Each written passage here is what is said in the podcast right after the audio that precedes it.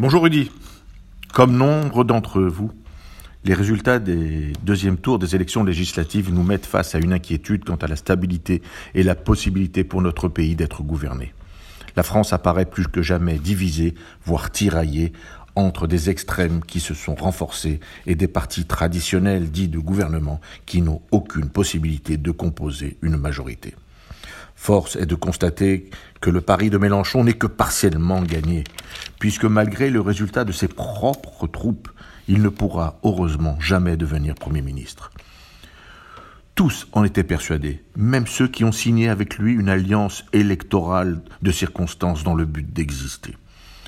Force est également de constater la grande gagnante de cette élection est Marine Le Pen et son Rassemblement national, qui fait une percée historique en devenant la première force d'opposition à l'Assemblée nationale. Le deuxième quinquennat du président Macron, qui aurait dû être celui des réformes assurées et assumées, sera celui de la négociation permanente et de la recherche systématique d'union avec les concessions qui s'y associent. Cette instabilité nous prédit des jours difficiles. Ce qui m'a surpris et étonné dans l'ensemble des commentaires a été la mise de côté du taux d'abstention qui est si souvent cité par ceux qui cherchent à décrédibiliser ou à remettre en cause les résultats d'élections, surtout quand ils ne sont pas satisfaits.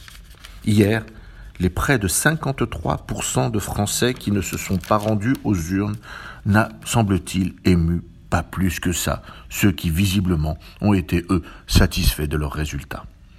Eh bien moi, cela m'intrigue, m'interpelle et m'apostrophe. Au fur et à mesure des élections, la propagande et les manipulations et les mensonges ont pris la place de celles et ceux qui devraient être au cœur de notre réflexion. Les extrémistes de tous bords et les 53% d'abstentionnistes nous obligent à revenir aux essentiels la meilleure façon de lutter contre ce désamour et contre les extrémistes est de remettre l'humain au centre de nos préoccupations, de l'entendre, de le regarder et de lui montrer qu'il existe. Cela peut sembler utopiste, mais au regard des résultats et du chaos qui risque de se décider, il faut savoir se remettre en question. Ceux qui aspirent à gouverner doivent le faire. Ceux qui me suivent et me connaissent connaissent mes combats et combien je me suis engagé corps et âme contre les extrémistes de l'extrême droite et de la gauche. Eh bien, ce matin, un témoignage m'a ému. C'est celui de la nouvelle députée, Madame Rachel Keke. Cette femme de chambre, parlant avec difficulté notre langue, mais qui a parlé avec émotion de celles et ceux qui, comme elle, sont souvent oubliés.